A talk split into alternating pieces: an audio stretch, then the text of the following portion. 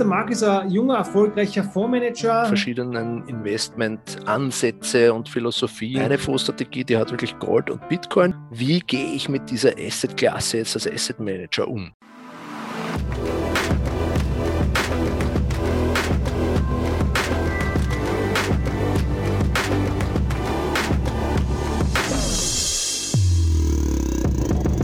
Herzlich willkommen zum Money Talk, deinem Podcast rund um das Thema Geld. Hier erfährst du genau die Informationen, die für andere meist verborgen bleiben. Einen schönen guten Abend und herzlich willkommen zum heutigen Money Talk. Es freut mich wahnsinnig, dass heute wieder so viele Leute mit dabei sind. Ich glaube, dass es heute ein ganz, ganz spannendes Thema wird, weil wir einen sehr, sehr spannenden Gast haben.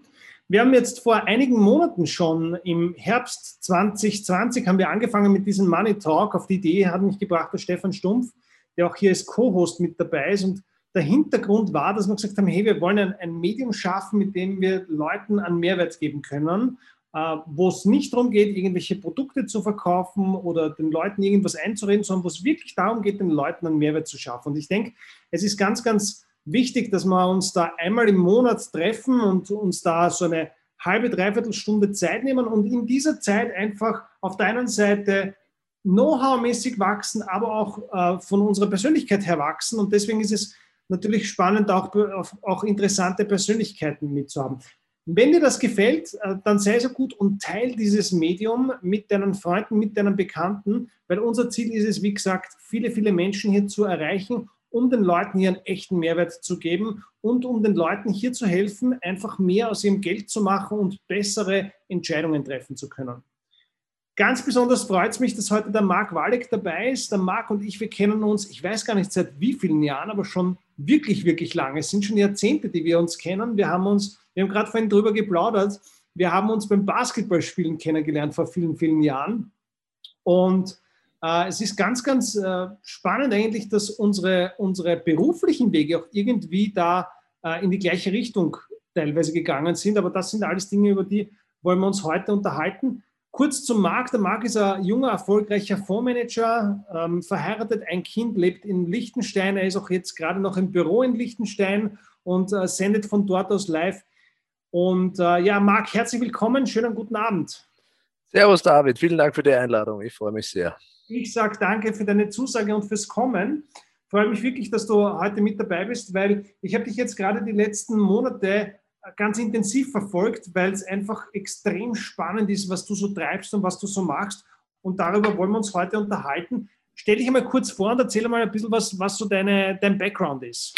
Sehr gerne. Ähm, ja, ich bin Jahrgang 1980, äh, komme auch aus der ähnlich, äh, ähnlichen Gegend wie du, südlich von Wien, ähm, groß geworden und ähm, habe mich eigentlich schon sehr, sehr früh für Finanzen und die Börse interessiert. Das geht schon eigentlich zurück bis, bis in die Schulzeiten und habe dann relativ konsequent eigentlich den Weg verfolgt, auch wenn ich das anfangs noch nicht so genau wusste, was es da eigentlich alles gibt für, für, für Berufswahlmöglichkeiten in dem Bereich, äh, aber in die Richtung Geldveranlagung. Das hat mich eigentlich interessiert.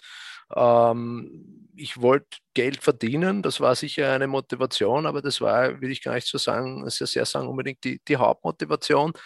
Äh, ich wollte in erster Linie verstehen, was, da, was passiert. Ja? Also wie, wie, wie das alles funktioniert, so gut als möglich. Und das ähm, hat mich auch im Verlauf meiner Karriere oder meines Werdegangs bis heute begleitet. Ich glaube, das ist wirklich so, dass das ein lifelong Process sein muss. Ähm, aber ich hatte doch, sage ich einmal, einen, einen relativ äh, einschneidenden Zeitpunkt oder eine einschneidende Phase in meinem Leben, wo, wo ich, sage mal, meine, meine Einstellungen grundlegend noch einmal ändern musste. Da werden wir vielleicht ein bisschen später noch darauf zurückkommen. Aber ja. grundsätzlich hat meine, meine Karriere, äh, sage ich mal, relativ klassisch angefangen ich wusste natürlich, wenn ich in die Richtung gehen möchte, dann macht es Sinn, Wirtschaft, Betriebswirtschaft zu studieren mit Spezial Spezialisierung auf Finanzmärkte und dergleichen. Das habe ich alles sehr, sehr gern gemacht. Das hat mich fasziniert. Habe mich auf der Uni viel einfacher getan als auf der Schule, in, der Schule, weil da, wenn mich die Sachen nicht interessieren, dann, dann bin ich jetzt nicht wirklich leidenschaftlich dafür. Aber wenn, dann, dann geht das alles sehr einfach von der Hand und dann, dann, dann stürze ich mich da rein. Ähm, und habe aber vom ersten Semester an gleich äh, gearbeitet und das hat mich auch sehr geprägt, nämlich gearbeitet in dem Bereich. Ähm, habe angefangen als, als Werkstudent zu arbeiten im bei der Raiffeisen, Raiffeisen Zentralbank im Jahr 1999, wo ich auch meine erste Aktie gekauft habe mit 19 Jahren. Weißt du noch, was das war? Was war das, das werde ich nie vergessen. Ja, das war, das war mein absolut schlechtestes Investment jemals. Ja, äh, das war eine, eine, eine drittklassige äh, Internetfirma, Rocom hat die geheißen. Ähm, und ich dachte, wenn, wenn ich da schon die ganzen super Insider-Tipps habe, ich werde doch nicht auf eine Yahoo oder auf irgendeine langweilige von, von diesen vermeintlichen Internetaktien setzen, sondern gleich eine, eine, eine, eine richtige, die, die keiner kennt. Ja. Und, Ah ja, ne, ich habe es ziemlich geschafft, den Markt zu, zu timen. Also ich war relativ, glaube ich, am Hoch bin ich reingegangen mit meinem gesamten Bausparvertrag, den ich im Bar dort noch hingetragen habe in Schilling. Und der hat sich wirklich komplett in Luft ausgelöst. Also das, das war wirklich äh, äh, ein schneidendes Erlebnis. Ähm, aber ja, es, hat, es war Lehrgeld, aber ich habe auch schon relativ früh dann, äh, also relativ bald, sagen wir mal, äh, auch auf andere Sachen gesetzt. Also ich habe da nicht nur diese eine Aktie da gehalten, die habe ich gehalten bis zum Ende, äh, aber ich habe auch andere Dinge ge gemacht und das hat sich dann sukzessive eigentlich auch äh, verbessert.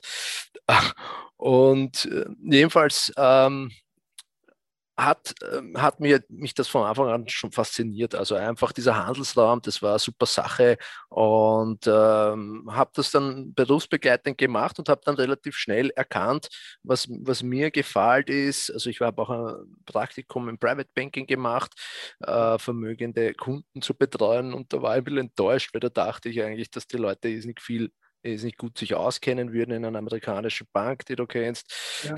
und war da eigentlich äh, sehr ernüchternd von, von, von dem Know-how. Die Leute waren nicht gute Kommunikatoren und konnten gut Golf spielen und all das.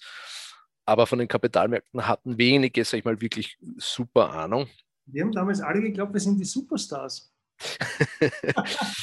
Ja, ähm, aber es, es ging dann weiter und ich habe dann sehr, sehr bald erkannt, also für mich, was für mich interessant ist, war immer das Thema Asset Management. Also ich wollte wirklich äh, professionell Assets verwalten, habe auf der Uni dann natürlich entsprechende Diplomarbeiten geschrieben und, und, und all das und bin dann auch äh, sehr bald auch in sehr interessante Positionen gekommen. Also ich habe da Vorselektion gemacht ähm, und Dachfondsmanagement und da habe ich einfach, das war wirklich ein, ein super Sprung Sprungbrett.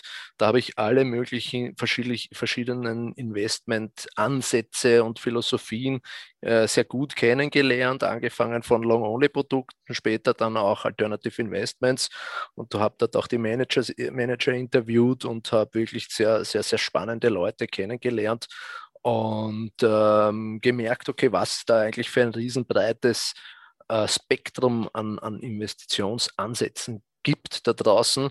Und ähm, finde auch bis heute, da gibt es jetzt nicht unbedingt äh, einen Königsweg. Das ist auch ein bisschen so, vielleicht habe ich schon öfter auch kennengelernt, da muss auch jeder für sich, wenn es dann um die eigene Geldanlage ein bisschen äh, kennenlernen, was, was, was bin ich für ein Typ oder wie, wie sehe ich die Welt. Das muss natürlich irgendwie zusammenpassen. Aber ich sage, ich glaube schon, dass es natürlich ein Vorteil ist, wenn man, wenn man grundsätzlich mal einen, einen, Überblick hat, einen sehr guten Überblick, was es alles gibt und wenn man dann auch irgendwie sich überlegen kann, wie das sozusagen mit dem Kapitalmarkt zu tun, also äh, hineinspielt, welche Strategie sozusagen, welche Auswirkungen halt auch auf die Kapitalmärkte hat.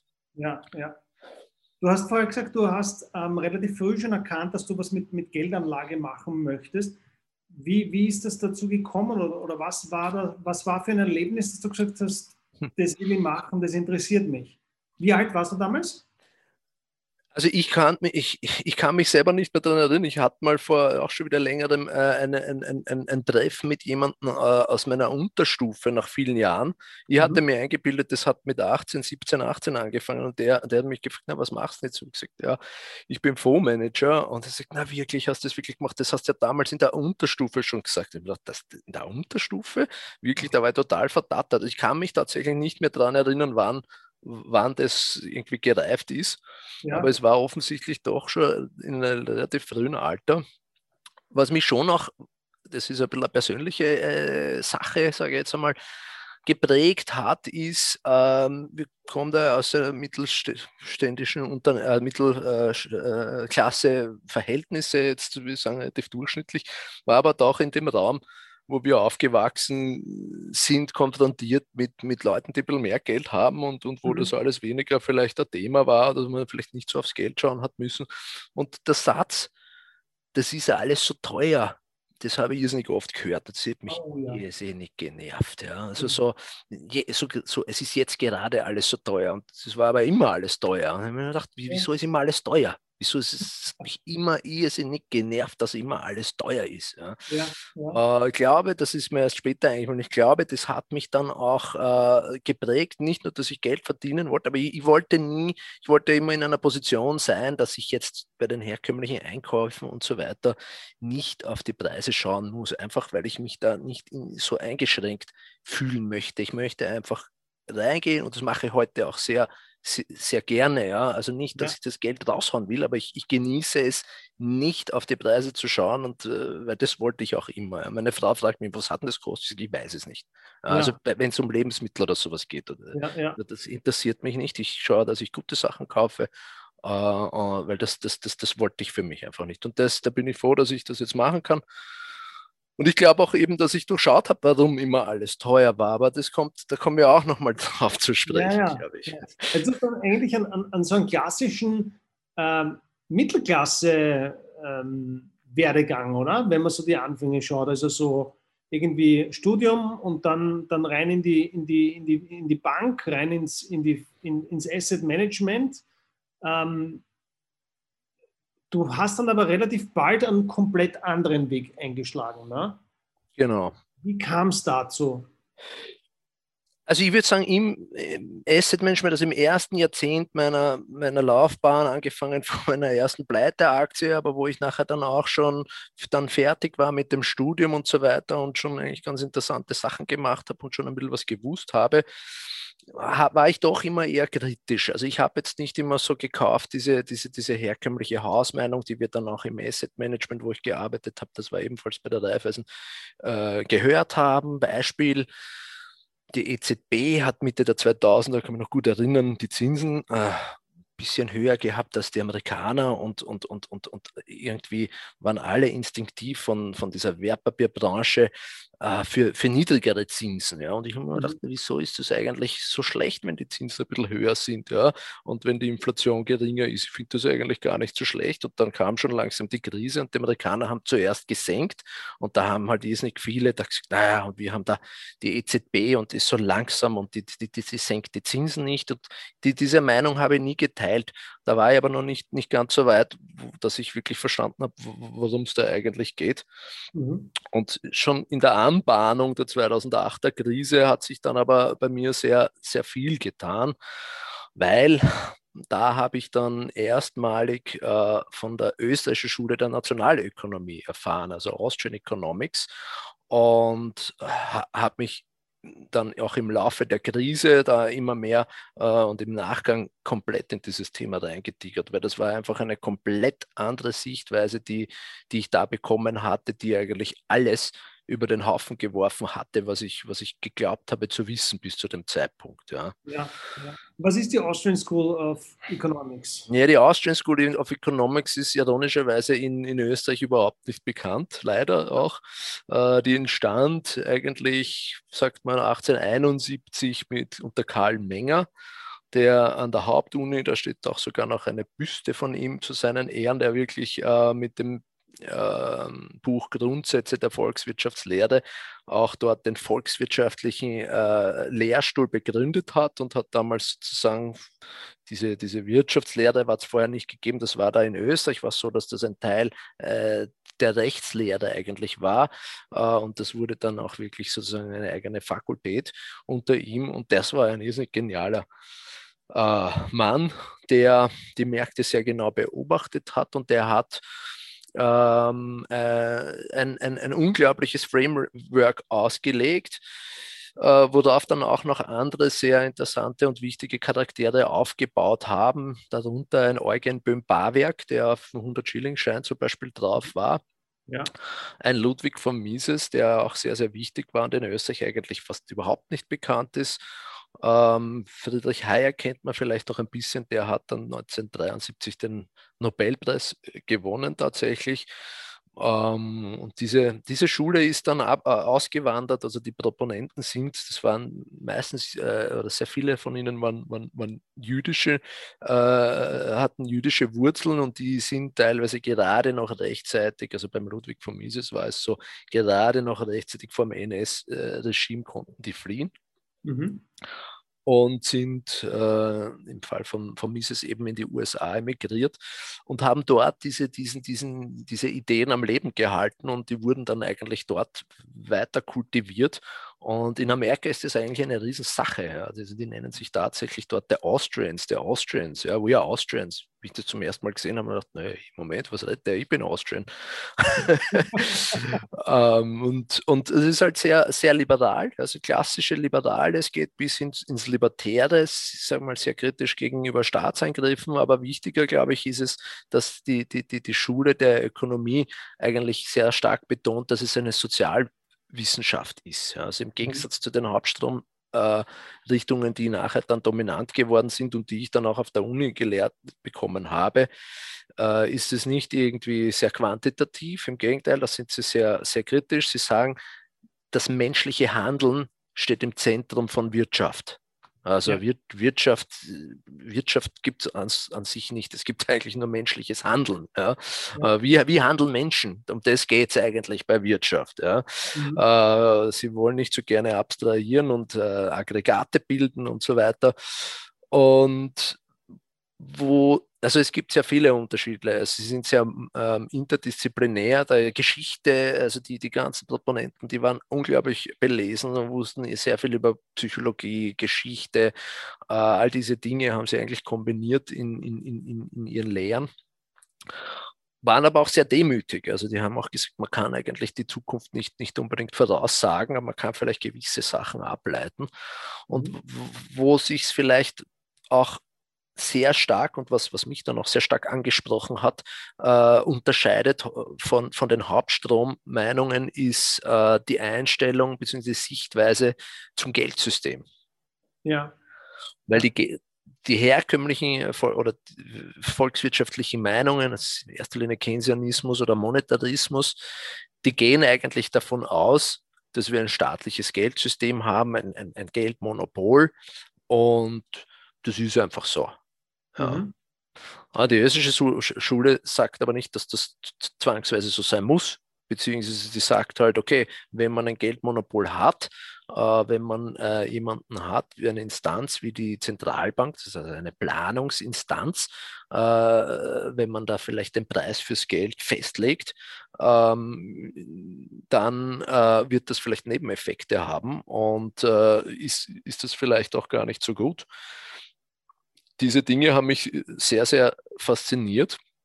Mhm. Vor allem dann auch eben das Thema, wenn man dann das Ganze noch mit einem geldgeschichtlichen Wissen kombiniert, ähm, um das Thema Inflation. Ja, und da sind wir vielleicht wieder bei dem Satz, den ich vorhin gesagt habe, es ist alles so teuer. Äh, wieso gibt es Inflation? Ja, also das ist was sehr Fundamentales, wo die österreichische Schule sehr klar ist. Die fängt einmal an zu analysieren, was heißt denn eigentlich das Wort? Wo, woher kommt dieser Wortstamm? Inflade, Latein. Auf Englisch ist noch ein bisschen naheliegender to inflate. Da wird ja. irgendetwas aufgebläht. Ja. ja. Im Deutschen gibt es ja eigentlich zwei Wörter. Also es gibt die, das Wort Inflation und es gibt auch das Wort Teuerung. Mhm. Und die zwei Worte werden eigentlich synonym verwendet heute.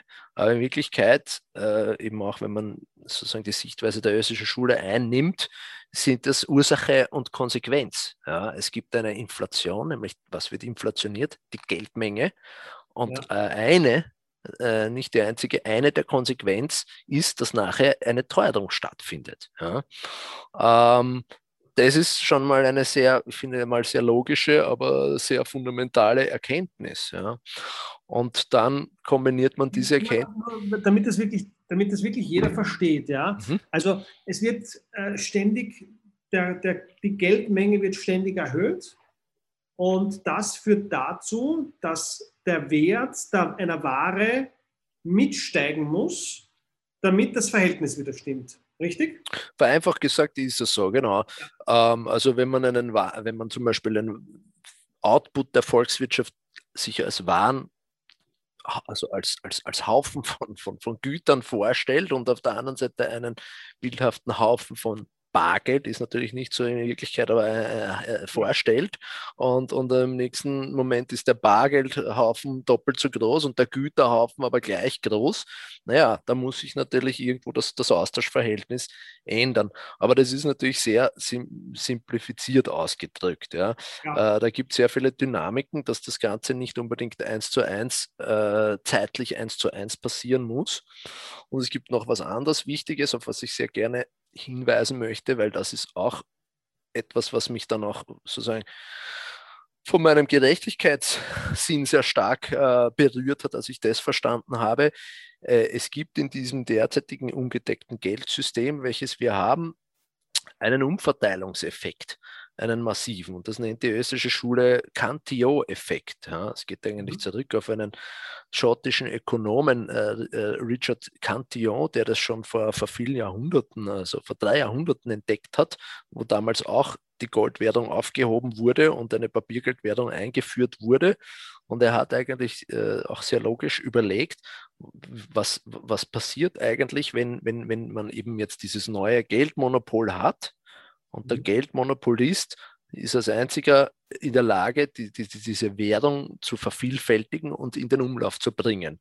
Und der kann jetzt mit dieser neuen Währung eben wieder auf diesen bildhaften Güterhaufen zugreifen und kann, kann jetzt einmal diese Güter, also die, für die jemand auch arbeiten musste, beziehen, ohne, wenn das jetzt immer reines Papiergeld ist, ohne eine effektive Gegenleistung dafür zu erbringen. Ja. Okay. Und äh, das heißt, die Erstbezieher von diesem, von diesem Geld haben noch einen Vorteil, weil natürlich der Markt jetzt, also die Marktteilnehmer am Anfang nicht merken, dass jetzt mehr Geld im Umlauf ist. Das muss sozusagen erst sich durch diesen, durch diesen Kreislauf durch. durch ja. äh, das ist wer in dem Fall? Ja, der Erstbezieher und dieses, dieser Trick, diesen Trick der Inflation, so würde ich das eigentlich nennen, also eine ästhetische Schule, ähm, den gibt es schon lange. Also der, der geht, der kann so im, im Römischen Reich äh, gab es den schon am Ende. Also so ist es dann auch äh, vor die Hunde gegangen. Es hat mit beigetragen, dass es dann auch wirklich zerfallen ist. Ähm, der Erstbezieher kann sein ein Diktator, es kann, also es ist in erster Linie meistens irgendwie der Staat in einer oder anderen Form. Also es kann ein Monarch sein, es kann ein Diktator, es kann aber auch eine gewählte Regierung sein, die irgendwelche Versprechen mit diesen, mit diesen Geldern jetzt einmal erfüllt. Mhm. Ähm, oder halt politisch äh, well-connected people halt, ja, die halt irgendwie Zugriff haben auf dieses, frühen Zugriff haben auf dieses neue Geld. Ja. Mhm. Und die spät, je später man in der Kette ist, also wenn man dann typischerweise ein, normaler, ein normales Rädchen in der Wirtschaft irgendwo ist und einen kleinen, einen kleinen produktiven Beitrag äh, mit erwirtschaftet, ähm, bekommt man halt erst dieses neue Geld, nachdem die Wirtschaftstreibenden gemerkt haben, Moment einmal, da ist schon so viel neues Geld im Umlauf, wir müssen die Preise anziehen. Das bringt mich wieder ja. zu dem Punkt, es ist alles so teuer. Ja? ja. Und äh, dieses jetzige Geldsystem ist seit 1971 ja auch wieder komplett ungedeckt und die letzten Jahre erleben wir da eine exponentielle Entwicklung. Es ist schon sehr, sehr stark pervertiert, meiner Meinung nach ähm, äh, ist, ist äh, so, dass, ja, also das würde ich sagen, ist immer ein bisschen andersartig. Also in den USA würde ich sagen, das sind, da ist zum Beispiel ähm, die ganze Machtelite, also das, klingt jetzt vielleicht irgendwie verschwörerisch, ist es aber nicht. Mhm. Ähm, es ist zum Beispiel ein militärisch-industrieller Komplex, ein großer äh, Profiteur, weil natürlich, was macht der, der, der US- Staat damit. Das ist, Verteidigungsausgaben sind ein unglaublicher Brocken des Budgets. Es gibt keinen Präsidenten, der das irgendwann einmal vielleicht einmal nur einfrieren kann, geschweige denn schrumpfen kann. Wird mhm. eigentlich jedes Jahr mehr. Äh, wie wird denn das finanziert? Das wird zum Teil von Steuereinnahmen, aber es wird eigentlich viel, zum viel größeren Teil von Inflation finanziert. Ja. Also die sind ein Profiteur, nicht der einzige. Aber ich sage, es sind Vermögende, sind Profiteure, weil deren Assets als erster von dieser Inflation positiv betroffen Natürlich, werden. Klar. Wie, wie, wie lange kann sowas gut gehen? Das ist eine gute Frage. Muss ja der Punkt da sein, dann, wo, wo, wo dann einfach äh, so viel Geld im Markt ist, die Dinge so teuer sind, ähm, dass es überhaupt keinen Sinn mehr macht, das System weiterlaufen zu lassen.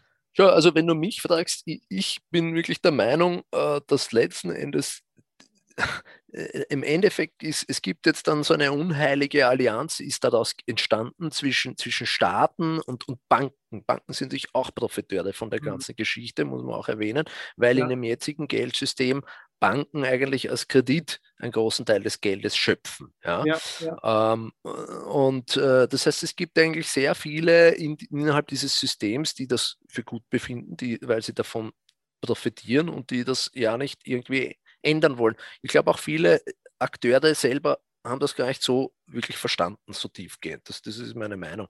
Also mhm. nicht, dass das jetzt eine Riesenverschwörung ist, das ist halt so irgendwie gewachsen äh, und, und man, man, man, man, man beißt die Hand nicht, äh, die, sie, die einen füttert, äh, instinktiv oder wissentlich. Ja? ja? Das heißt, das sind eigentlich alle äh, wenn es darum geht, das Geldsystem irgendwie zu ändern, dann, dann sowas, sowas darf nicht mal angedacht werden. Ja. Das, ist, das wird automatisch als irgendwie als Spinnerei abgetan, weil da sehr viele eben auch irgendwie schon, schon davon profitieren.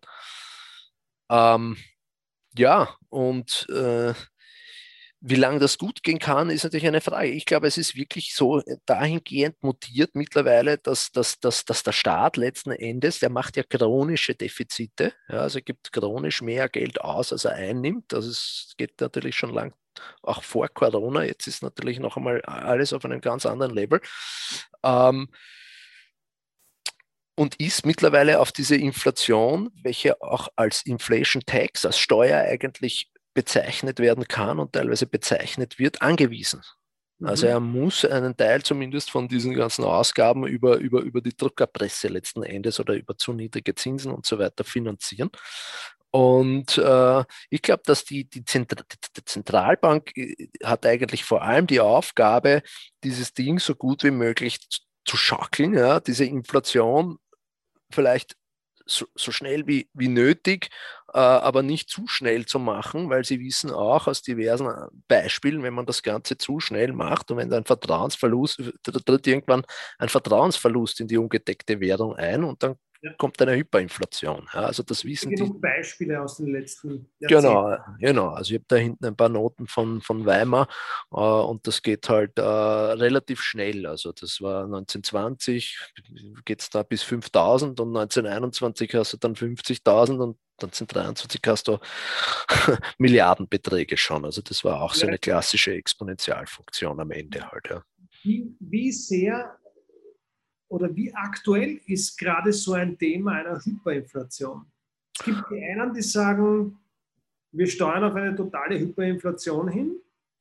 Äh, die anderen sagen, alles halb so wild. Wie siehst du das aus, aus, aus ökonomischer Sicht?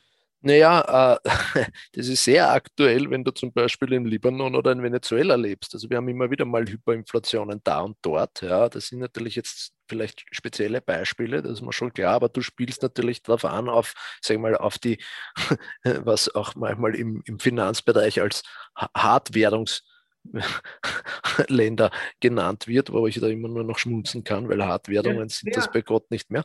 Der Punkt ist ja, schau, äh, Venezuela oder, oder, oder Libanon, das ist ja so weit weg von uns. Ja? Das ist ja, das hat ja, das hört man zwar, das liest man vielleicht irgendwo, aber das betrifft einen ja nicht. Ja. wenn es nicht betrifft, dann, ja, das gibt es zwar, aber ja, ja, hat nichts mit mir zu tun.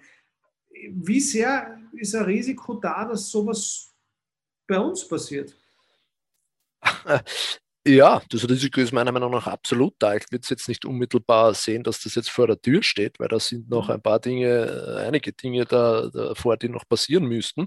Äh, aber letzten Endes ist das Risiko absolut da. Ja, ähm, und der Punkt ist ja, wir haben einfach, ausgehend von den Schuldenständen, äh, haben wir einfach einen Punkt überschritten, der, es ist, glaube ich, auch jeden, mehr oder weniger jeden klar, dass diese Schulden so nicht zurückbezahlt werden können. Müssen ja. sie theoretisch auch gar nicht in diesem System. Äh, es muss eigentlich nur, es müssen ja nur die Zinsen bedient werden. Ja. ist, ja. So, solange die Zinsen in diesem System, in diesem Schuldgeldsystem bedient werden können, kann man das auch noch nach hinten perpetuieren. Aber selbst das könnte mal ein Problem werden, vor allem nämlich, wenn man so wie jetzt schon äh, sehr lange Nullzinsen hat, sogar mhm. Negativzinsen und wenn man dann aber doch irgendwann mal vielleicht die Zinsen wieder erhöhen muss. Ja. Und da hat sich die Zentralbank äh, irgendwo ein eigenes Grab geschaufelt. Also äh, meine Kollegen haben da ein Buch geschrieben, das nennt sich die Nullzinsfalle. Ja, ich glaube, da wird aus dem Titel schon ein bisschen äh, klar, wohin es geht. Also wenn man eben so lange Nullzinsen hat, dann hat das den An anfangs einen sehr netten Effekt, dass man eigentlich trotz hohen Schuldenständen immer, immer weniger für die Zinslast zahlt, wenn man diese hohen, diese Verschuldung sukzessive in niedriger verzinste Anleihen ja. weiterrollt. Aber wenn man dann doch irgendwann mal vielleicht die Zinsen erheben will, dann kann man es wahrscheinlich nicht mehr, weil dann, auf, dann würde man mit diesen, mit diesen Anhebungen der Zinsen äh, den Staat letzten Endes und, oder auch private Akteure, sehr viele, in, in, in die Insolvenz treiben. Und, und ich glaube, da sind wir in mehr und mehr Ländern jetzt schon, schon hingekommen. Mhm. Und die Frage, und das nähert sich jetzt schon meiner Meinung nach, die, die ich mal, äh, was, äh, die, die, die relevante Frage wird sein, für mich zumindest, denke ich, dass es eine relevante Frage wird. Was passiert, wenn die Preisinflation, die Teuerung einfach äh, so hoch wird, dass die Zentralbank eigentlich jetzt wieder gemäß ihrer äh, ja, Vorgehensweise die Zinsen anheben muss? Ja? Und kann sie das überhaupt noch? Ja? Ich bin der Meinung, sie kann es nicht mehr. Sie kann es sie nicht wir haben ja in unseren Breiten haben wir ja mittlerweile einige Länder, wo es ja nicht einmal so ist, dass es wenig Zinsen gibt, sondern da gibt es gar keine Zinsen und teilweise sogar, du brauchst jetzt nur ein paar Kilometer fahren, Strafzinsen gibt. Das heißt, wenn du Geld hast, dann musst du dafür bezahlen, dass du das auf der Bank liegen hast. Das habe ich in meinen Fonds, die ich verwalte, ist es schon, schon lange Realität. Also im Schweizer Frankenraum, aber jetzt auch im Euroraum. Ja. ja. Im Euroraum haben wir momentan Nullzinsen. Ne? Na, auch schon Strafzinsen. Also wenn du größere Beträge hast, ab 500.000, haben, ja. haben wir Strafzinsen. Ja, also äh, sie, sie nennen es nicht so, aber es ist minus, ich glaube, es ist minus 0,75. Ja. ja. Mhm. Und ja, äh, das, ist, das ist natürlich eine, eine Art Enteignung. Ja? Also so kann, das ist ja eigentlich ein, ein, ein partieller Default, wenn du es so siehst. Ja? Du, du, du gibst der, der, Bank Geld oder dem Staat, wenn du das System ver, ver, verborgst und der, der sagt Danke, aber ich gebe da von den 100 nur noch 99 zurück. Ja. Ja. Kann man wenigstens einen Steuervorteil genießen, Kapitaltag einfordern kann. Ja, das geht natürlich auch nicht. Ne? Also, ja, und äh, ich denke nicht, dass wir die Zinsen wieder, also beziehungsweise die Zentralbanken die Zinsen wieder anheben können. Ich glaube, es gibt da auch schon einen sehr relevanten Präzedenzfall, nämlich äh, die USA, die noch immer natürlich als wichtigste Währung, de facto Weltwährung äh, fungiert, mhm. hat ja im, nach der Krise 2008, wo sie die ganzen Maßnahmen gemacht haben, Nullzinsen, Quantitative Easing, also Gelddruckprogramme, ähm, haben sie ja lange beteuert, dass, dass sie das ja nur temporär machen werden und dann nachher äh, diese Maßnahmen wieder normalisieren werden. Erstens mal hat es viel länger gedauert, als, als man anfangs vielleicht sich gedacht hat, dass diese Inflationsmaßnahmen kommen. Ja. Und zweitens, als, als es dann tatsächlich so weit war, dass sie es nicht mehr verzögern können, konnten, sie haben das sehr lange, sehr gut rausgezögert, mein, meiner Meinung nach, also verbal die Erwartungshaltung aufrechterhalten. Also aber 2000 2016 war es dann wirklich so weit, Ende 2016 hat, hat die damalige äh, Zentralbankchefin, jetzige Finanzministerin, was auch ganz interessant ist, also Janet Yellen erstmalig die Zinsen minimal angehoben. Ja, und das mhm. ging dann von 0 äh, bis, glaube ich, 250 äh, in, in Babyschritten bis ins Jahr 2019. Ja. Ganz wichtig zu sagen ist, dass vor der Covid-Krise im Herbst 2019 mussten, äh, sind schon wieder Probleme aufgetreten, nämlich genau Probleme, dass der Staat, äh, dass die kurzfristigen Treasuries, das ist ein bisschen ein technisches Thema, aber es gab letzten Endes dann äh, ein, ein, ein Finanzierungsproblem. Das sind die langfristigen, ne? Bitte? Haben besser verzinst als die langfristigen. Ne? Die sind nach oben geschnalzt, ja, und dann mussten sie wieder, dann mussten sie da reversieren und wieder das den ist Normalerweise Crash, oder? Also wenn die Zinsen zu schnell steigen, wenn alle gelevert sind, dann braucht man jetzt, glaube ich, nicht äh, ein Genie zu sein, um zu wissen, okay, dann, dann, dann wird es große Ausfälle geben. Und diese ganze Politik hat halt eben zu Insolvenzverschleppungen und so weiter geführt, hat auch zu irrsinnigen Konzentrationen von den Konzernen noch einmal mehr geführt, weil die haben natürlich Zugriff, die sind eben auch Profiteure in der heutigen Situation, weil heute hast, bist du Profiteur, wenn du Zugriff auf das billige Geld hast und äh, am Kapitalmarkt Zugriff hast. Also es gibt ja da eine Interest Rate Apartheid, wird das teilweise genannt, das finde ja, ich ja. ganz treffend. Also der kleine Mann kann ja nicht sagen zur Bank, bitte, ich möchte jetzt einen Kredit um Nullzinsen bekommen. Aber wenn du eine Anleihe äh, raushauen kannst äh, und die EZB kauft einfach händeringend alle halbwegs vielleicht einigermaßen einigermaßen sicheren Anleihen auch von Unternehmen, die sie in die Hände bekommt, dann drückt die natürlich den Preis für die Finanzierung runter und du kannst halt dann äh, dich levern, du kannst auf Fremdkapital aufnehmen und auf Einkaufstour beispielsweise mhm. gehen. Ja.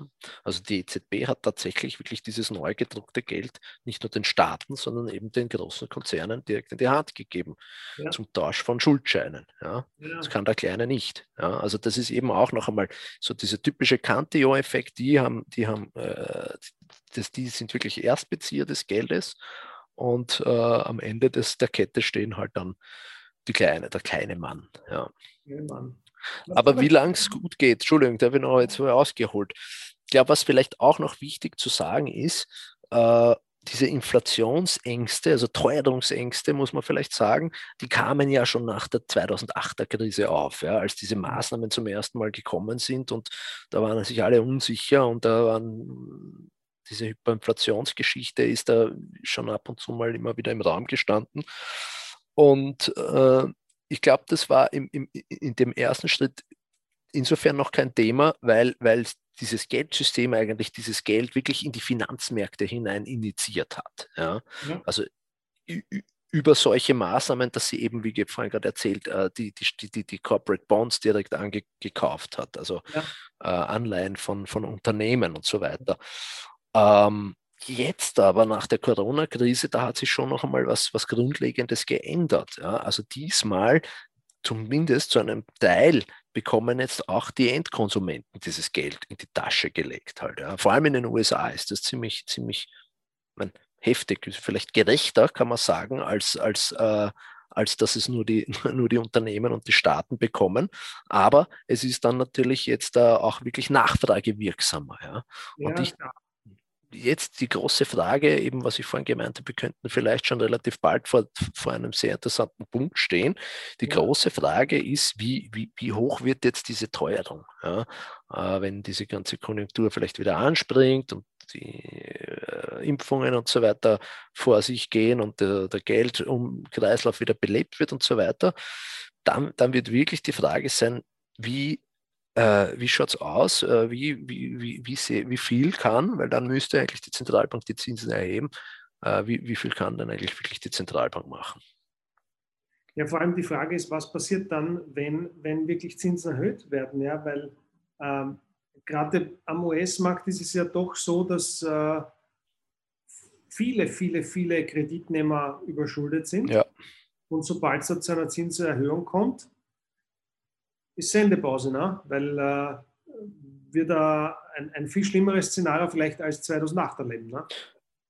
Das klingt zwar schwarzmalerisch, aber ich glaube, das ist einfach so, weil, wie du richtig sagst, die Verschuldung hat ja auch massiv zugenommen seit dem, seit dem Zeitpunkt. Ja. Und letzten Endes, es, es waren ja auch die Euro-Krise und es war die 2008er-Krise, das waren ja letzten Endes Schulden, Überschuldungskrisen halt nur in gewissen Segmenten.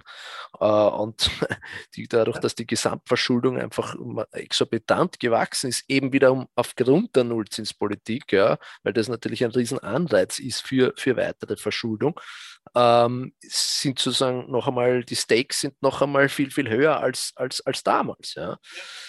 Ja. Deswegen glaube ich auch, also ich glaube, die Zentralbank ist impotent mittlerweile, also die kann wirklich nur reden, die kann nur blöffen, aber wirklich signifikant handeln kann sie nicht. Ja. Mhm. Und, und, und dann dann könnte sich wirklich auch äh, im, im, ich sage mal, in der Wahrnehmung, also wenn diese, wenn die Preisinflation, ich glaube grundsätzlich ist die schon höher gewesen als offiziell aus, aus, äh, ausgewiesen.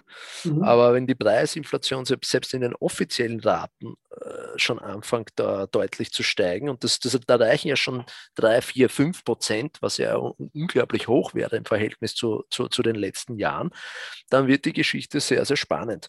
Weil wenn dann nicht wirklich eine Gegen Gegenreaktion kommt, äh, dann, äh, dann war es auch in der Vergangenheit so, dass, dass das dann nachher eine Eigendynamik annehmen kann und, und wir vielleicht dann irgendwann mal bei, bei, bei 10 Prozent stehen. Ja? Mhm. Also, und da ist dann halt die Frage, wie lange wird nicht gegengewirkt halt. Ja? ja. Es ist halt die These, äh, besteht, dass man, dass man sozusagen auch, das ist ja auch Teil der Strategie, äh, wird auch teilweise offen oder mehr oder weniger offen gesagt, dass wir uns entschulden über so eine Inflation. Also die, die Idee ist, dass man eine Zeit lang so 10 Prozent vielleicht oder 5, sollen es 5 Prozent äh, Inflation hat, dann, dann, dann schrumpft sozusagen der reale Schuldenberg und nachher äh, ist das nachher wieder alles im Verhältnis zu der Wirtschaftsleistung eher machbar. Die mhm. Frage ist aber auch dann, kann ich es wieder einfangen? Ja, ich glaube, das unterschätzen halt sehr, sehr viele Zentralbanker, dass sie das nachher auch, äh, dass das nicht so einfach ist, das wieder einzufangen. Also da ja. gibt es nur ganz wenige Präzedenzfälle, dass das wirklich, dass das gelungen ist. Es kann, es, es, es, kann, es ist schon mal gelungen. Es ist ja. vor allem 1980, 1982 ist das gelungen. Die 70er Jahre waren ein Szenario mit 10 bis 20 Prozent Inflation, auch in den westlichen Ländern, vor allem in den USA. Ähm, aber, äh, Entschuldigung? Durch den Ölpreis und so weiter. Ja, durch den Ölpreis, aber in Wirklichkeit durch die gedruckte Geldmenge aus den 60er Jahren. Also ich würde mhm. das auch durchaus als monetäres Phänomen sehen. Ähm, die, die, die, der Goldstandard wurde 1971 gelöst, haben wir heuer 50-jähriges, trauriges 50-jähriges äh, Jubiläum. ja, für die Banker schon, ja. ähm, und äh, da, der hat eigentlich, also in den 60er Jahren wurde sehr viel Inflation produziert am Papier. Das ging auch ähnlich wie vielleicht in den 2010er Jahren zuerst sehr stark in die Kapitalmärkte rein. Aber dann war eigentlich das Trigger-Erlebnis 1971, als die, Goldlös die, die Goldbindung gelöst wurde und mhm. eigentlich sehr vielen Ländern, auch den OPEC-Ländern, klar wurde, dass eigentlich dieses, dieses Dollar, dieser Dollar nicht mehr derselbe Wert ist, wie wenn da eigentlich ein Gold dahinter ist. Und da, ja. deswegen hat die OPEC im September 2000, äh, 1971 in einem, einem Kommuniqué auch gesagt, wir werden jetzt aufgrund der geldpolitischen Entwicklungen müssen wir die, die, die Preise erhöhen. Das war vorhin, der Ölpreis war vorhin fixiert, muss man sich mal ja. vorstellen. Ja. Äh, und äh, danach haben sie die Preise erhöht. Das, war, das ist dann auch politisch geworden und dann haben sie es weiter erhöht. Aber das hat auf jeden Fall geldpolitische Hintergründe auch gehabt. Und 1980 haben sie das dann einfangen können äh, mhm. mit, mit irrsinnig hohen Zinsen. Und das ging aber nur deshalb, weil die, die, die Schuldenlast meiner Meinung nach, weil, also faktisch, das ist, das ist so, die, es ging meiner Meinung nach damals nur, weil es äh, viel geringere Schuldenstände gab als heute. Ja, machen wir mal einen Sprung. Machen wir mal einen Sprung hin zu das sind alles Dinge, die dich natürlich extrem geprägt haben und die dich dazu gebracht haben, eigentlich komplett konträr zu, zu veranlagen im Gegensatz zu dem, was du gelernt hast. Oder? Ja, du hast recht. Also äh, mein Anlagestil, den ich wiederum auch für mich da und für meine Kunden äh, gefunden habe oder den ich einfach für gut befinde, weil ich mache genau das, privat, was ich, was ich auch äh, für die Kunden mache. Also das ist ja. einfach wirklich hundertprozentige Überzeugung. Das mache ich jetzt seit acht Jahren so, weil ich mich ja dann auch selbstständig gemacht habe, jetzt, um, um in einer Position sein zu können, erstens mal diese ganzen Thesen so zu kommunizieren. Das kannst du aus der Bank nicht wirklich. Ja. genau. Also kannst du schon, aber dann kannst du einen neuen Arbeitgeber suchen. Ne? Ja, also ich muss dazu sagen, also mein Arbeitgeber war da einigermaßen tolerant. Also die haben ab und zu ist gut, wenn man im Keller so ein bisschen einen jungen, damals noch relativ jungen Spinner hat und, und, und, und den kann man dann auch bei gegebenen Anlässen so ein bisschen vorführen. Aber so wirklich realisieren wird man wahrscheinlich nicht damit. Ja. Also wenn man zum Beispiel sagt, ja, dass eigentlich Anleihen nicht wirklich so eine nachhaltige Anlage ist und, und der Arbeitgeber aber 70 Prozent seines verwalteten Vermögens sind Anleihen, dann ist es vielleicht ein bisschen, bisschen tricky. Ähm, aber mir ging es eigentlich in erster Linie darum, diese Message rauszutragen. Ja, also ja. wirklich das rauszuposaunen, so, so, so gut ich konnte.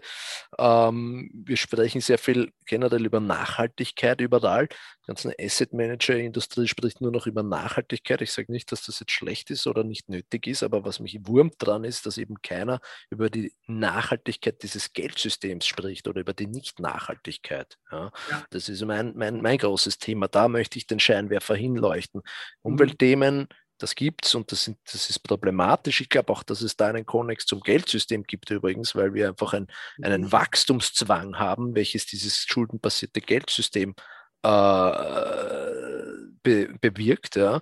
Ähm, aber das ist Symptombekämpfung, meiner Meinung nach. Wenn wir, wenn wir sagen, was auch immer die Maßnahme ist, die wir im Umweltbereich machen, wenn, wenn wir vom Geldsystem getrieben sind, immer, immer stärkeres Wachstum und immer höheres BIP im jeden Jahr zu haben, weil wir sonst unsere Schuldenstände bzw. die Zinsen darauf nicht zahlen können, dann werden wir wirklich nichts Fundamentales ändern. Ja. Und das ist, ja. das ist halt meine Motivation, diesen Scheinwerfer auf die Nicht-Nachhaltigkeit des Geldsystems zu, leisten, äh, zu, zu leuchten. Was sind deine Konsequenzen in der Veranlagung?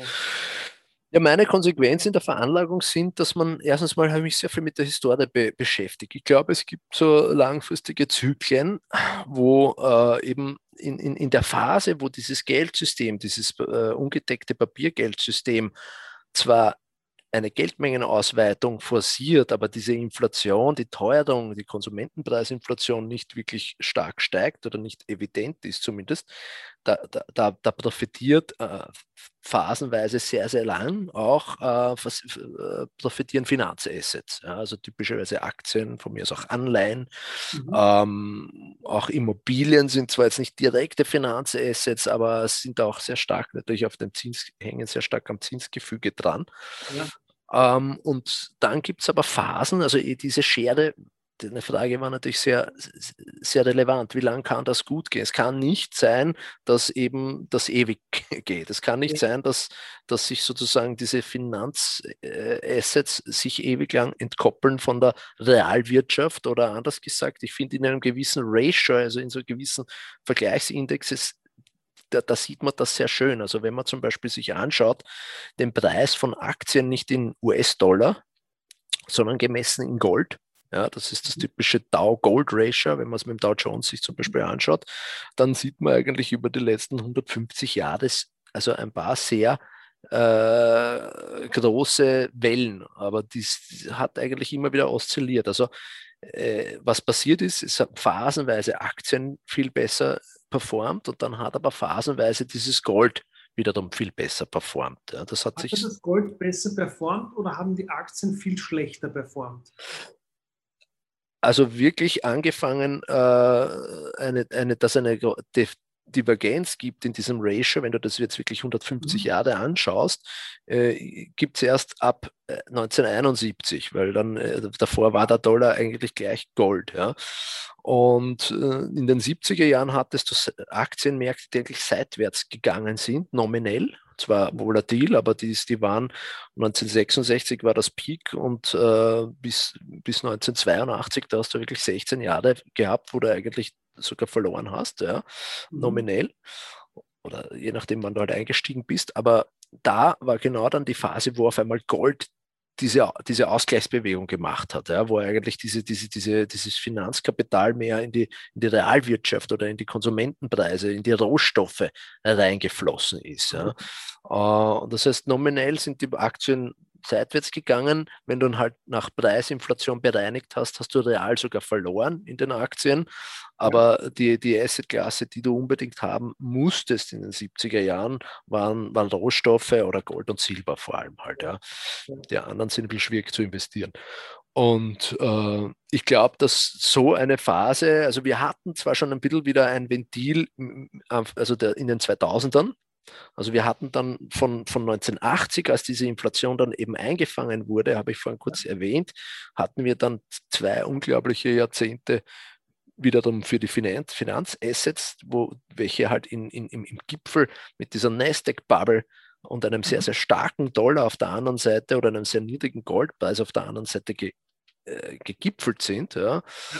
Und, und seitdem holt der Goldpreis wieder langsam auf. Aber ich glaube, dass das eigentlich gepreist in Gold haben wir, hat, haben die Aktien eigentlich nicht so fantastisch mehr performt in den letzten mhm. zwei Jahrzehnten.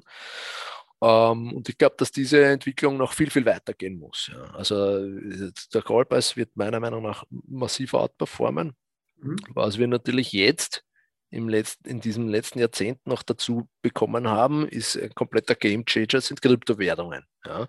Und Wann hast du das erste Mal von, von Kryptos gehört? Relativ früh, weil wir relativ äh, einen sehr umfangreichen äh, Report einmal im Jahr schreiben über Gold. Der nennt sich in mhm. Gold We Trust Report. Den kann man auch sich runterladen gratis. Also das ist, wie gesagt, äh, Kommunikation, wo wir unser, unsere Seele aus, ausschütten. Ausformuliert. Und, und den Status quo des Geldsystems und all diese Dinge beschreiben. Ähm, und im, im Rahmen des Researches für, dieses, für diesen, für diesen, für diesen äh, Report äh, haben wir das schon sehr früh entdeckt. Also ich habe auch 2012 meine Bitcoins gekauft äh, und äh, habe die äh, erst 2007, es waren nicht wahnsinnig viele, muss ich dazu sagen, aber äh, ich habe halt damals ein bisschen was reingesteckt, habe aber gewusst, ich, ich, ich muss die halten, weil wenn, dann wird das quasi so ein eventuell Gold-Substitut. Mhm. Ähm, und da brauche ich auch nicht viel reinsetzen, ich muss nur halten und das, das habe ich eigentlich gemacht. Das war natürlich, uh, das war mein bester Trade, muss ich sagen. ähm, der hat dann wieder den ersten Aktientrade kompensiert. Der hat den glücklicherweise gerade mal kompensiert oder sogar ein bisschen überkompensiert. ähm, jedenfalls, äh, das ist jetzt natürlich eine, eine, eine, eine neue Dynamik. Ja, äh, diese Kryptowährungen sind höchst, höchst spannend, wobei ich ja, also ich habe das, ich das schon sehr früh äh, entdeckt und verfolgt das auch. Ich habe es am Anfang eigentlich riskanter empfunden als jetzt. Also wenn man jetzt mal von Bitcoin spricht. Mhm. Am Anfang dachte ich, na gut, das ist jetzt die erste Mal, es hat es noch nicht mal Altcoins gegeben. Das ist jetzt die erste ja, Kryptowährung. Wieso soll es nachher keine bessere geben? Ja, das ähm, war für mich eigentlich schon irgendwo naheliegend, dass da noch bessere kommen müssen. Aber äh, da gibt es halt diverse Argumente dagegen. Erstens, ja, da glaube ich, wird man jetzt den Rahmen sprengen, aber es hat sich einfach etabliert. Ich glaube, dieses Risiko ist gesunken. Ja. Ähm, und was wir jetzt eben auch machen, Lösungen für, für, für, für unsere Kunden, äh, ist, und da kam mir dann mein Asset Management Wissen sehr zugute, mhm. war, war die Überlegung, wie gehe ich mit dieser Asset-Klasse jetzt als Asset Manager um? Ja. ja. Ist so volatil, und es sind auch natürlich hohe Risiken damit verbunden. Ja. Mhm. Wie kann ich das sinnvoll in einem Portfolio umsetzen? Ja. Und äh, unser Lösungsansatz ist hier eine gewisse Quote äh, beispielsweise mit, mit Gold zusammenzumischen. Und mhm. das kann man auch selber machen, relativ einfach. Ähm, und das zu rebalancieren. Also, dass man eben eine, wir haben zum Beispiel ein, eine Fondsstrategie, die hat wirklich Gold und Bitcoin im Verhältnis von typischerweise 75, 25, ja, 75 Gold, 25 Bitcoin. Ja. Und äh, wenn die, die Bitcoin-Quote zu groß wird, weil Bitcoin einfach outperformt, gehen wir mhm. wieder zurück. Ja, Rebalancing. Ganz ein, ganz ein easy Ansatz. Dieses Jahr schon gerebalanced? Wir haben, äh, also den Fonds gibt es jetzt seit, seit äh, über einem Jahr und in einem Jahr haben wir zweimal gerebalanced, weil wir relativ ja. breite bewusst sehr breite äh, Bandbreiten haben. Also erst bei 40 Prozent bei einer mhm. quasi Verdopplung, wenn sich Bitcoin einmal verdoppelt, dann, dann nehmen wir mal Gewinne mit. Ja. ja. Äh, aber selbiges machen wir auch in die andere Richtung. Wenn, wenn, wenn Bitcoin einbricht, und das wird meiner Meinung nach sicher wieder passieren und zwar auch richtig heftig. Ja, bin ich, bin ja. ich eigentlich sehr davon überzeugt. Ähm, dann, dann, dann haben wir eben auch dieses Pouvoir, dass wir halt dann eben unten wieder aufstocken können. Aber nicht, wenn wir so gescheit sind, sondern einfach, weil, weil, weil die Wohler, wir lassen die Wohler für uns arbeiten eigentlich. Mhm. Äh, kurze Frage, wenn, wenn, du jetzt sagst, okay, 75 Gold, 25 Bitcoin, in welcher, in welcher Form haltet ihr das Gold? Habt ihr da Thronst du auf einem goldenen Schreibtisch? Oder? In dem Fonds haben wir es tatsächlich physisch, aber das ist ein Fonds für professionelle Anleger. Da haben wir physisches Gold und man spricht auch lustigerweise von physischen Bitcoins, wenn es um Cold Storage geht. Okay. Also der regulierte Fonds, das macht eine Depotbank bei uns in Liechtenstein, die haltet das Gold hier äh, mhm. und, und die haltet auch die Private Keys. Also wir haben da nichts am Hut. Okay. Äh, wir sagen nur, welche, also wir, wir, geben nur die Aufträge, wir sind nur der Asset Manager. Ja, okay. Und die Verwahrung macht die Bank. Ähm, auch von Bitcoin, ja. Okay, das heißt, du gibst da, du gibst, du schickst dir eine Order, kaufst X Bitcoin mhm. und und die, und die machen das. Genau. Okay, interessant. interessant. Genau. Das, das machen wir jetzt seit, seit über einem Jahr. Es ist im Prinzip das. Kurze Frage dazu. Warum, warum lasst sie die Bitcoins von der Bank kaufen und das Gold, warum macht sie das nicht selber? Und habt ihr irgendwo ein Golddepot und, und, und, und ein Wallet, das irgendwie gut abgelegt ist? Warum hat das irgendeinen Grund? Warum ist, ist es für die Sicherheit der Kunden, Transparenz? Was, was sind da die Hintergründe? Naja, die, die, der Hintergrund ist, wir haben einen regulierten AIF, heißt das, Alternative Investment Fonds, und ein, mhm. eine fundamentale Regel bei der Regulierung lautet, äh, die Verwahrstelle muss erstens eine Bank sein und die muss auf jeden Fall getrennt sein von denjenigen, die, die auch, also die, die, die von den Asset Managern mhm. getrennt sein. Ja. Macht auch Sinn, ich bin normalerweise kein großer Freund von Regulierungen, aber das, das macht in dem Fall schon Sinn. Ja. ja. Ähm, und äh, das ist auch ein Nonplusultra für für, für Investoren wie Family Offices oder so. Die wollen nicht, dass irgendeiner, das kann man auch in Caymans, lustigerweise kann man bei Caymans Fonds kann man Self-Custody machen. Da gibt es einige Kryptofonds, die, die, die dann sowohl die Verwahrung als auch vielleicht sogar die Bewertung vornehmen. Äh, ja. Aber das, ja, wenn sie es gut machen, dann passiert nichts. Aber ich sage mal, es ist schon eine sehr große Sicherheitsstufe höher, wenn das einfach eine Bank macht. Ja. Die wird natürlich geauditet und, und Wirtschaftsprüfer und hin und her. Also das ist schon sehr sound. Plus in Liechtenstein, also Rechtssystem natürlich auch sehr, sehr sicher. Also das ganze äh, Eigentumsrechte ist natürlich einen sehr hohen Stellenwert hier. Äh, also dass da irgendwo mal eine Enteignung oder sowas vielleicht drohen könnte, das halte ich für äußerst gering, die Wahrscheinlichkeit. Also das, das haben wir, glaube ich, wirklich sehr, sehr solide aufgestellt. Und seit kurzem haben wir aber auch einen, einen USITS-fähigen Fonds, äh, der, der, der auch für, für, für, für alle Investoren sozusagen zur Verfügung ist. Mhm. Das war fast sogar noch ein bisschen schwieriger, aber da, da, da können wir nur sozusagen in Zertifikate investieren. Ja. Ähm, ist aber kein Riesennachteil meiner Meinung nach, aber ich sage mal, äh, das, die, der Königsweg ist natürlich, wenn die Bank wirklich das Gold physisch hält und wenn. Was, wenn würdest du, was würdest du heute jemandem empfehlen? Was würdest du einem guten Freund empfehlen, der, sag ich mal, an, an, an ich sage mal, Otto Normalverbraucher klingt immer so blöd, ja, aber jemand, der der, sage ich mal, so ein normales Leben hat, einen, einen geregelten Job hat und sagt, okay, ich möchte investieren, will aber irgendwie nicht das Risiko eingehen, dass da irgendwer mit meiner Kohle abwascht und so weiter und so fort. Würdest du da jemandem empfehlen, hey, pass auf, kauf da physisches Gold, verwahrt es gut und kauf da Bitcoins? Ist das deiner Meinung nach ein Weg, der, der Sinn macht?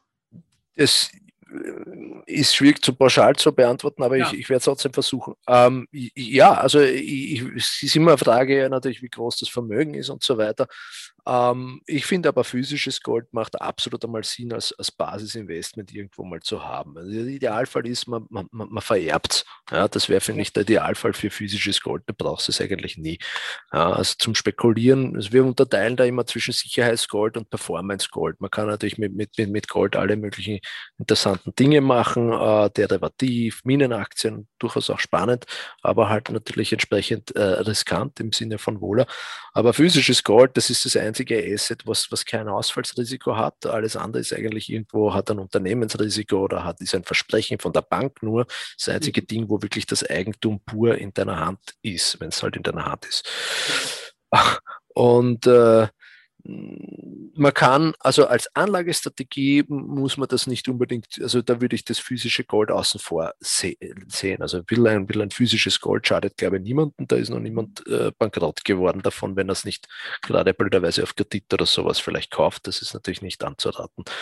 Ähm, und wenn man dann noch ein bisschen Geld über hat, ähm, kann man ja gewisse Anlagestrategien machen. Das Problem hat ja heute auch jeder. Das ist ja auch wieder eine Konsequenz von diesem Geldsystem. Das ist ja eigentlich mühsam. Ich meine, mir, mir gefällt das ja und vielen gefällt das eher hin und her zu zocken. Aber du bist ja zum Zocken eigentlich verdammt durch diese Negativzinsen, wenn du irgend, für irgendwas sparen willst und nicht der, der, der, der, der, Deschik sein willst ja, und, und wartest. Geben die Kohle lieber aus, anstatt dass sie weniger wert wird. Ne? Ja, das ist natürlich ja der, der, Zugang dazu, ja, aber das ist natürlich auch unbefriedigend, wenn man irgendwie welche Ziele vielleicht mal verwirklichen will. Ja. Naja, und, und, und wenn man jetzt von seiner Anlagestrategie spricht, ja, dann, dann finde ich, macht es, machen auch Aktien, also ich würde jetzt auch nicht sagen, nimm ja keine Aktien. Ja. Also ich, ich sage auch offen dazu, ich mache es nicht. Also ich habe Minenaktien schon, aber ich habe jetzt keine herkömmliche ETF ETFs oder irgendwelche Value-Aktien, habe das alles nicht. Ich glaube einfach, dass wir jetzt, wie vorhin schon erwähnt, in einem Zyklus sind, wo, wo Gold und Bitcoin outperformen werden. Ja? Und irgendwann mal kommt die Zeit, wo, wo, wo Aktien wieder massiv günstig sein werden. Äh, aber ich, ich habe kein Problem, äh, für mich äh, auf den Seitenlinien zu stehen. Wenn man das aber, wenn man aber ein bisschen. Aktie kaufen, weil die ist ja zu teuer. Na, also das, würde, das, das, das bringe ich nie im Leben übers Herz. Ja. Das habe ich schon mal gemacht, zu teure Aktien gekauft, das mache ich nicht mehr. Also mhm. Aktien kaufe ich, wenn, wenn, wenn sie billig sind und sie sind jetzt sicher nicht billig. Ähm, aber was, solange, solange wir, solange ich der Meinung bin für mich jetzt, wie gesagt, und das, das würde ich, grundsätzlich glaube ich, das herkömmliche Portfolio ist halt aktienlastig und vielleicht meine Anleihen mittlerweile auch nicht, aber äh, typischerweise gab, ist ein gemischtes Portfolio mit Aktien und mit Anleihen jetzt ganz in seiner Basis und, und vom Rest ist sehr, sehr wenig drinnen. Und das ja. hängt damit zusammen, dass wir eben jetzt aus einem Zyklus kommen, wo, wo, wo 40 Jahre eigentlich die Zinsen gefallen sind und wo 40 mhm. Jahre Disinflation geherrscht hat. Und ja. wenn wir jetzt aber in, in so ein inflationäres Umfeld reingehen, dann ändern sich die Spielregeln komplett. Ja? Dann fahrst du mit, den, mit dem nicht mehr gut, was in den letzten Jahren eigentlich sehr, sehr gut gegangen ist. Und deswegen äh, rate ich jeden, das sage ich schon, überleg doch zumindest, wenn du das noch immer herkömmliche Aktien auch haben willst, überleg doch zumindest eine, eine, eine signifikante Portion auch vielleicht in Edelmetallen und ein bisschen was in Kryptos zu haben, so dass man es auch spürt, weil es bringt ja. dann auch nichts mehr. Nur die 5% werden dich auch nicht rausreißen, wenn das wirklich jetzt das andere total äh, underperformt. Ja. ja. Ähm, also, also da kann, aktuell hast du Gold, Goldminenaktien, okay. Ja. Ja. Aber du hast primär Gold und Bitcoin. Gold, Silber, Bitcoin, andere Kryptowährungen und in einem Verhältnis, was durchaus zugunsten. Wie bitte? Verschwörungstheoretiker. Wie Verschwörungstheoretiker. Es ist lustig, dass du das sagst. In Amerika ist das, ist das, ist, wird man echt ein bisschen schief angeschaut, wenn man, wenn man wirklich physisches Gold hat. Bei uns ist eigentlich in den Breiten noch eher, eher normal ja. oder eher akzeptiert. Das kommt ein bisschen auf den Hintergrund an. Ja, ich weiß nicht, ob das ein Verschwörungs, ob ich deswegen ein Verschwörungstheoretiker bin. Ich bin auf jeden Fall. Als, hast du im, im Keller? Wie bitte? Wie, viele Konservendosen hast du im Keller? Nein, da habe ich nichts. Da habe ich keine im, im, Keller. nein, also das, da, da, nein, das, das ist nicht so mein, mein Szenario. Ich glaube nicht, dass äh, du konntest auch historisch, wenn du irgendwelche eine sinnvolle Tauschwährung hast, konntest du dich immer, äh, also selbst in extremen Szenarien, äh, gut, gut, gut drüber reden. Nur hat halt, hat halt dann halt, die wenige Leute haben dann halt wirklich wertvolle Sachen. Also so gesehen, da machen wir jetzt nicht so, so wahnsinnig große Sorgen. Aber ich glaube einfach, dass von der Performance her das Sinnvollste ist. Deswegen mache ich das. Ja. Äh, also eine gute Mischung aus Bitcoin und Gold, das finde ich einmal äh, ganz interessant. Und äh, rohstofflastige Aktien, das finde ich interessant. Äh, und äh, so die klassischen Aktien kann man auch reinnehmen, wenn man es wirklich diversifiziert haben will. Ja, ähm, dann, dann nimmt man halt seinen ETF oder macht ein eigenes Stockpicking im, im herkömmlichen Value-Aktienbereich. Ich glaube, Value Investing ist eine gute Sache, aber ich, ich würde es nicht jetzt unbedingt starten. Teuer das ist, das ist mir äh, sehr, sehr teuer. Warren Buffett hat auch, der Warren Buffett hat beispielsweise in den 60er Jahren, Ende der 60er Jahren, äh, seinen damaligen Fonds, es war nicht wirklich ein Fonds, aber ein Trust oder was auch immer es damals war, hat er aufgelöst und hat dann in, in, in, den 70er Jahren oder Ende der 70er Jahren, Jahre, hat einfach gesehen, diese war auf einmal alles wieder total billig. Da hat er eigentlich, da hat er auch gesagt, I, I feel like a, a sexed up guy in a whorehouse. Ja. ja, äh, ja. Wusste ja gar nicht, welche Aktie er als erster kaufen soll, weil es so billig ja. war, weil, weil, weil da die Inflation äh, einfach diese Bewertungen alle wieder zurückgeholt hat. Das ist, hat einfach diesen Ausgleich, wo du gefragt hast, wie lange geht es gut? Es muss auch nicht, also ich bin jetzt nicht in dem Camp, dass ich sage, es wird einen riesen Knall, Knall geben oder sowas und das, die Welt ist aus. Mein, mein, mein, mein, mein erst wahrscheinliches Szenario ist eben, dass wir in ein inflationäres Umfeld eintreten. Mhm und dass die Aktien dann jetzt nicht unbedingt komplett eben, man hat es ja im Jahr 2020 schon gesehen, ja, die, die, Zentralbanken haben, müssen das ja verhindern um jeden Preis, dass die Aktien jetzt ja. wirklich komplett abschmieren. Ja. Und sie können es auch verhindern, nur irgendwann mal wird diese Geld, äh, werden diese Gelddruckermaßnahmen mehr ähm, zugunsten der Real Assets wie Gold und, und auch äh, Rohstoffe und mein Bitcoin sehen wir eh schon lange, äh, werden, da eher reinfließen und nicht mehr so stark in die Aktien. Das ist mein Szenario und dafür positioniere ich mich. Wie, wie, wie siehst du Bitcoin für die nächsten Monate, für die nächsten paar Jahre? Ja, für die nächsten Monate, ich sind jetzt, es ist jetzt schon wieder durchaus äh, alles die Stimmung ist jetzt nicht gerade schlecht, muss ich sagen. Also man oh, sehe ja. ein bisschen, ein bisschen kritisch. Ja. ja. Ich glaube nicht, dass wir schon so wie 2017 sind, ähm, aber es, ist, es, es, es scheint ja gar nicht mehr besser. Es ist, scheint ja die beste aller Welten zu sein. Da bin ich tendenziell immer äh, kritisch. Äh, aber ich weiß es nicht, ja, und deswegen habe ich auch meinen Ansatz. Ich, ich weiß es nicht, deswegen habe ich da meine 25 Prozent äh, drinnen in, in, der, in mhm. der einen Strategie auf, auf, auf Gesamtportfolio. Das ist halt Geschmackssache, ja, 5, 5 Prozent, 10 Prozent aufs Gesamtportfolio finde ich ist sinnvoll. Bei mir, bei mir war das durchaus auch schon mal 25 oder sowas, aber das ja. ist dann für mich schon im Gesamtkontext das obere Ende. Ja, und dann würde ich halt immer schon Gewinne mitnehmen. Ja. Und wenn es weiter drauf geht, bin ich immer noch dabei. Ja, ich, ich brauche da nicht gierig werden. Also das, das war, ist nie ein guter Ratgeber, gierig zu werden. Letzte Frage von mir, äh, bevor wir dann gleich den Chat aufmachen und die anderen auch Fragen stellen können. Welche Kryptowährungen findest du sonst noch spannend oder hast, habt ihr sonst noch was im Portfolio oder habt ihr nur Bitcoin bei den Kryptowährungen? In meinem Portfolio haben wir äh, nur Bitcoin und da geht es wirklich um die Wertaufbewahrungsfunktion. Ich glaube, ja. da muss man auch unterscheiden eben zwischen, zwischen im Prinzip Bitcoin und allem anderen. Ja, mhm. äh, aber auch, auch bei allem anderen muss man wiederum differenzieren. Da ist natürlich jetzt das große Thema Decentralized Finance, DeFi, DeFi mit, mit, mit Ether und den ganzen Konkurrenten, die da jetzt kommen. Das ist heiß, das ist auch spannend. Ähm, ja, also wenn man da ein bisschen rumzocken will und, und sich auch auskennt oder vielleicht dann, dann, dann, dann kann man und ein bisschen Geld auf der Seite hat, dann kann man dort und da was reinwerfen. Ja. Also das mhm. ist, das ist schon, da ist schon sehr, sehr viel drin, wie man, wie man sieht. Ja. ja. Aber ich würde, ich würde das alles nur äh, in überschaubarem Maße machen. Also ich bin da, ich, wenn man so auch um Vermögen, Vermögenserhalt geht, äh, das kann halt einfach auch minus 70, minus 80 Prozent wieder sehr schnell äh, sein. Und so, so muss man, das darf man nicht vergessen. Ja. Hast, hast, du selber irgendwelche Favoriten neben, neben Bitcoin? Persönlich? Also in, dem anderen, in der anderen Fondsstrategie haben wir äh, die größeren, sage ich mal, die interessanten DeFi-Projekte drinnen. Da ist eine Binance Coin drinnen, da ist Polkadot drinnen, da ist natürlich Ether drinnen, ja. Und ja. wir haben sogar ein bisschen Litecoin und Bitcoin Cash, einfach aus dem Grund, weil die profitieren typischerweise, wir haben es die letzten Tage äh, sehr schön gesehen, wenn, wenn die Transaktionskosten bei Bitcoin zu groß werden. Äh, mhm. Da ist der Vorteil bei den kleineren äh, Store of Value Tokens, äh, die, die haben da High Beta, würde man sagen, im Asset ja, Management. Ja, ja. Das heißt, die haben da einen Hebel noch einmal drauf auf, auf Bitcoin. Das haben, wir, das haben wir drinnen. Aber was allzu Exotisches haben wir in unseren Strategien eigentlich dann nicht drinnen. Also mhm. das, das sind so die Namen, die wir drinnen haben. Danke dir ähm, für die Zeit, die du dir genommen hast, für den ganzen Input, den du uns gegeben hast hier.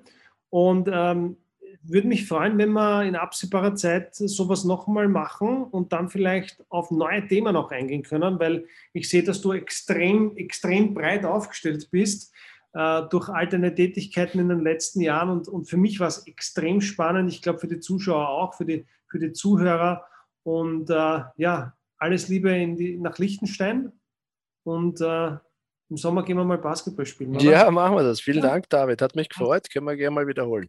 Super, danke, gell? Mach's gut. Alles Liebe, schönen Abend, danke, ciao. Servus.